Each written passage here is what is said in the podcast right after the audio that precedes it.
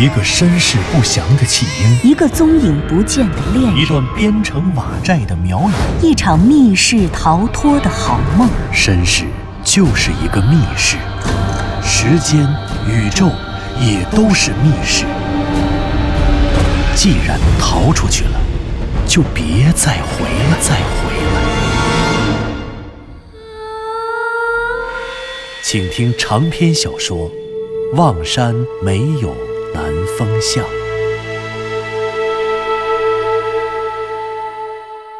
第十八集。向南风孤身前往守南山寻找荒山古堡，已经五天了。他不知道翻越了多少山岭山谷，拨开了多少根荆棘草芥，但是他苦苦寻觅的天坑与古堡，却像远去的传说一样，始终杳然无踪。终于，向南风想到了他曾经与归路遥短暂休息的地方，那是某一座高山的半山腰。在那个山腰上，他们发现了一块奇怪的石碑，疑似是望山市古代文明的重要遗存。当时，向南风一时兴起，还曾在那里刻下了他对归路遥的爱情誓言。对。只要找到那块石碑，找到那个有石碑的山腰，他就可以爬上那座高山。由于当时离开石碑以后，向南风就开始背着归路遥前行，而且背上归路遥以后，他们没走多远就误入了那个巨大的天坑。所以，只要向南风能够爬上那座有石碑的高山，他相信自己一定能够在那里看见天坑和天坑里的古堡。当然，如果他们依旧在那里的话，即便天坑和古堡已经和归路遥一起消失在了那个梦境世界，他也一定能够在那周围找到一些残存的蛛丝马迹。毕竟，归路遥消失于此，向南风的梦境世界也同样在那里失落。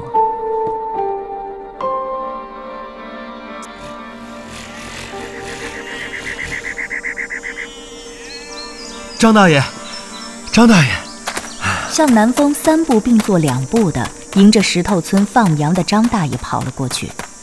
这几天天天都在山上跑，让他原本灵敏的身体变得更加的灵活了。我想问您啊，这守南山上有没有一块石碑，在某一座山的半山腰上？啥？石碑？对，就在这守南山里，可能就在我们守南山的北路。您帮我回忆回忆，有没有这样一座山？那座山挺高的，它的北面也有一座跟它差不多高的山，但是比它稍微矮那么一点点。然后呢，在这座山的半山腰有一块挺大的、特别特别平整的石碑，就跟石壁一样。啊，当然了，它不是自然形成的，而是人工开凿了以后切开了。打磨平整了，又搬到这山上的，而且这石碑上面好像还有非常古老的图案或者是文字什么的。张大爷，您帮我回忆回忆，有没有这么一个地方？向南风一边说，一边极尽全力地回忆当时自己看到那块倒下的石碑时，前前后后经历过、看见过的事物。他努力地想要把所有的细节原原本本地说出来。他一边说一边比划，那急切的样子溢于言表。哎，别着急啊，小夏，别着急。张大爷一边呵斥着羊，一边劝向南风：“哟哟哟，你让我慢慢想想啊。好，好，好啊，您慢慢想想，呃，想想是不是见过这么一块石碑？”张大爷一边挠头，一边晃着锃亮的脑袋。有块石碑，啊，躺下了，还有字。对对对对对，有没有这么个地方？你这一说，向南风听到张大爷说到这里，顿时眼睛一亮，他急不可耐地接话道：“真有！哎，你说那石碑是不是挺大的？上面是字儿啊，还是图什么的？都是方方正正的，大概呃这么大一块儿。张大爷说着，拿手比划了一下，大概是三四厘米那么大的直径。对对对，就是这么大。风吹日晒的年头太长了，那上面刻的东西都看不清楚了。大爷，您知道那地方？知道，哎，有点印象。我确实见过那么一块石碑。平常那石碑啊，那么躺着，大老远你也看不太出来。不过，要是等太阳下山的时候，那地方啊，正好晒着太阳，打远处看，特亮。是不是这么个地方？对对对，大爷，就是那儿。向南风高兴的差点没有蹦起来，他按耐不住心里的狂喜了，这是他梦醒以来最高兴的一个瞬间。大爷，张大爷，我的亲大爷，哎呀，您赶紧告诉我，这石碑在哪儿啊？这路，哎呀，可不太好指啊，这离着太远了，而且那边啊。山可深了，没有路。等你走到了，那太阳怕是要下山了。小象啊，你干嘛非要找这么个石碑呢？干嘛非要找那块石碑？向南风在这守南山里转悠了整整五天，而这一天这一刻，距离他和归路遥诀别，从此杳无音讯，已经过去整整十三天。今天，他终于历经磨难，找到了前往天坑古堡的唯一线索。再听张大爷这么一说，向南风鼻子一酸，差点没哭出来。他仰起头，朝着冬天蔚蓝色的天空，使劲儿地瞪了瞪眼睛，然后深深地吸了一口气。他低下头，捏了捏鼻子，克制着自己激动的心情，说道。张大爷，我从来没跟您说过，我为什么要一直在这座大山里转。今天我就告诉您，事情是这样的，我有个女朋友，我特别爱她。十三天之前，去年的十二月二十五号，我的女朋友夜爬守南山，然后失踪了。啥？失踪？有这事儿？是的。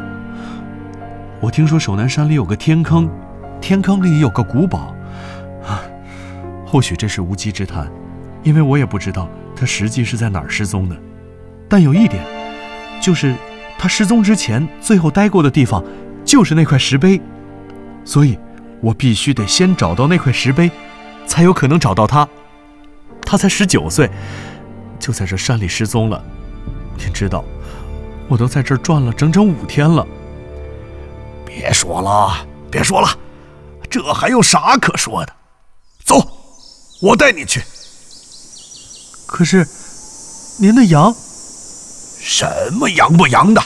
羊哪有人命重要啊？走走走，我带你去，现在就走。向南风激动地点着头。这一刻，他收获了满满的感动和希望。于是，在张大爷的带领下。他们赶着一大群羊，开始向那块石碑进发。在走了将近七个小时的山路之后，向南风终于在下午四点时站到了十三天前自己和归路遥一起爬上的那座很高的山峰上。在他的对面，夕阳正好照耀在对面山的山腰上，在阳光的照射下。一块躺倒在枯萎杂草中的石碑，熠熠闪光。就是他，就是他，那石碑还在，那石碑还在啊，它真的存在。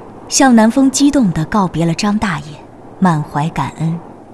当张大爷赶着羊群绕向来路的山岭时，向南风已经急不可待地跑下山谷，准备绕到石碑山侧面，选择相对平坦的山势。爬到半山腰的石碑处，大约十多分钟之后，向南风终于爬到了半山腰那块石碑近前。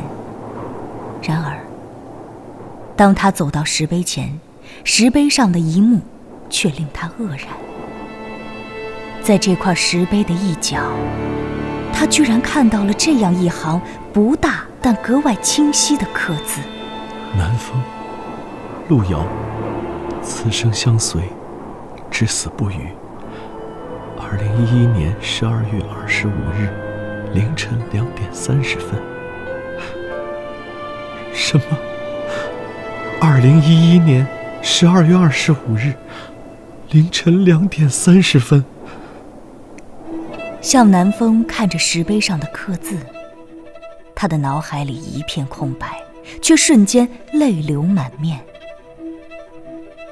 夕阳的余晖迎面洒在他的脸上，也洒在石碑的刻字上。那行刻字竟然如此清晰娟秀，鲜活如昨。二零一一年十二月二十五日凌晨两点三十分。十五天之前，那个梦境里的深夜确实真实存在。天哪！所有人都言之凿凿地告诉他，那一天他依旧昏迷在医院的病房里。所有人都言之凿凿地告诉他，他是在那天的太阳升起之后的白天才苏醒过来的。然而，这块石碑，这行刻字。这次梦境里最后的约会，竟然真真切切的出现在这里。这究竟是怎么回事？这究竟是为什么？难道是有人在说谎吗？所有人都在说谎，还是梦境世界与现实世界在这里发生了真实的交错？我已经通过了梦境世界的入口？已经闯进了梦境世界中吗？这，这究竟是怎么回事？这……向南风傻了，他下意识地想到了影视剧里男女主人公质疑自己活在梦中时常用的经典桥段，他不由自主地把手放到了自己的大腿上，狠狠地掐了一把。哎呦，哎呦，哎，真疼啊！哎呀，这是真的吗？疼啊，确实疼。疼就一定是真的吗？不不不不不。向南风还是感觉有些难以置信。不行，还是得验证一下。他赶忙翻出了手机，可是手机打开一看，却发现信号是空的。也不知道是因为到达了梦境世界，所以手机没信号，还是因为守南山太深了，信号的覆盖不够。对了，对了卫星电话。为了防止这种情况的发生，向南风还特意租用了一台卫星电话。卫星电话是基于卫星通信系统来传输信息的电话。这种电话所传输的信息不需要通过人工架设的基站来传输，而是直接通过位于赤道上方三万五千八百公里的对地同步高轨卫星传输。在这个高度上。一颗卫星可以覆盖整整半个地球，也就是说，除非它真的离开了现实世界，否则只要它还在东半球，卫星电话就一定能够打得通。向南风坐在地上，从背包里翻出了卫星电话，忐忑而激动地拨了出去。究竟能不能拨出去呢？能不能拨出去呢？向南风闭上了眼睛。他的心情是如此的紧张而复杂，他既希望这电话能拨出去，因为虽然他在这深山里已经找了整整五天，他无时无刻不渴望着在下一秒钟就能够到达那个梦境的世界，去那里解救归路遥。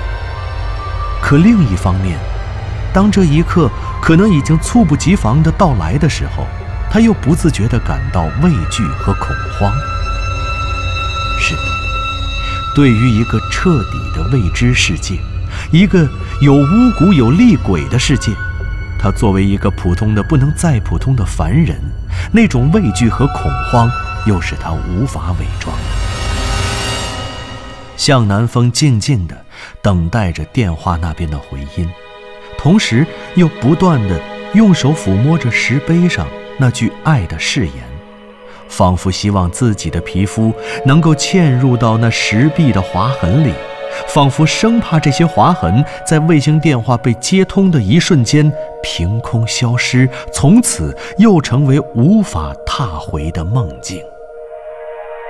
这一刻。向南风的时间静止了，他的心脏和满腔的热血仿佛也静止了，只有电话的等待声，漫长的如同降生又死亡、死亡又重生的生命与历史的不息。喂，你哪位啊？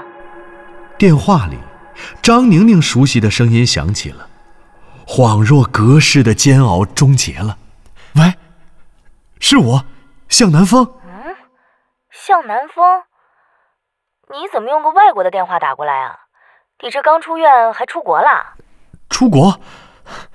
我还以为我跑到另一个宇宙去了呢。算了算了。向南风摇了摇头，在心里说道：“可不能让张宁宁知道他现在在干什么，否则他们非得把他送到精神病院，再去强制住院治疗去。”于是向南风赶忙说道：“我养病呢，好吗？”还出国？啊，难不成去国外做康复治疗啊？这台里也不给报销啊？我看行，就应该给你发到塞拉利昂去。哎，那你这电话是怎么回事啊？嗯，没事儿，一个网络电话，我下了个软件试试看。向南风心里想，好在这个电话是打给张宁宁的，他一个技术盲，什么也不懂，随便说个理由他就晕了。哦，那你身体好点了吧？还有闲心下软件呢？啊，还行吧，呃，体力不好，别的还行。啊，没事啊，我就试试这软件。呃，你忙吧，过些天好点能出门了，我去看你们。行，那你好好休息啊，我这儿正剪片子呢，回头再说，拜。啊，拜拜拜拜。向南风挂掉了卫星电话，心里长出了一口气。这电话一边打，他的手一边摸着石碑上的字儿，那些字儿。并没有消失，已经刻在那里了。可这卫星电话明明是打通了呀！电话那边的张宁宁也没有任何异常。张宁宁分明说了一句话：“你刚出院就出国了。”显然，在电话那边的张宁宁的眼里，向南风是上周出院的。这说明张宁宁就是现实世界的张宁宁，而不是梦境里的。因为如果是梦境里的话，算起来向南风出院都快两个月了。这这究竟是怎么回事？这石碑上的字，明明不该出现在现实世界，可电话那边的张宁宁，又明明不该出现在梦境世界。我究竟在哪里呀？我究竟在什么地方？向南风时而看着石碑上的字，时而远眺即将落山的夕阳。难道现实和梦境在这里交错了吗？这究竟是怎么回事呢？算了，算了，算了，不想了。向南风摇了摇脑袋，用双手使劲地搓了搓脸。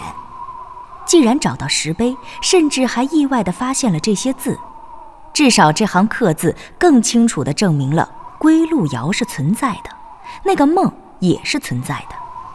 既然这样。其他想不明白的事情就先放一放，现在当务之急是顺着这条线索，赶快找到那个天坑，去天坑里的那个古堡一探究竟。向南风想到这里，站起了身，他先是将卫星电话收回了背包中，然后又拿出了 GPS 卫星定位仪。向南风真是心细如发，就在他准备动身去寻找天坑之前。他想到的是，先要在离开这石碑之前，给石碑的位置做一个定位，这样，万一出现了任何异常，只要卫星定位仪还在，他就随时可以回到这里，重新来过。哈哈，好了，石碑啊石碑，你从此就再也无处遁形了。向南风心里念叨着，收起了卫星定位仪，开始快步向山顶攀爬。可这个时候，夕阳最后的余晖唰的一下消失在了向南风身后的大山里。铺天盖地的云雾，就像收到信息一样，瞬间从千山之山的每一道山谷里升腾了起来，迅速地笼罩在了守南山的天空之中。寒冷恐怖的黑夜，摧枯拉朽般的蚕食了向南风身边所有的光线。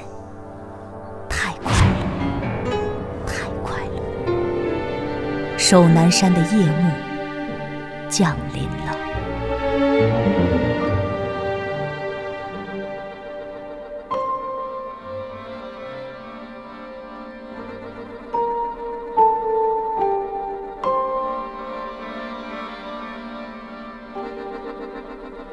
您刚刚听到的是长篇小说《望山没有南方向》，作者刘迪川，演播杨静、田龙，配乐合成杨琛，制作人李晓东，监制全胜。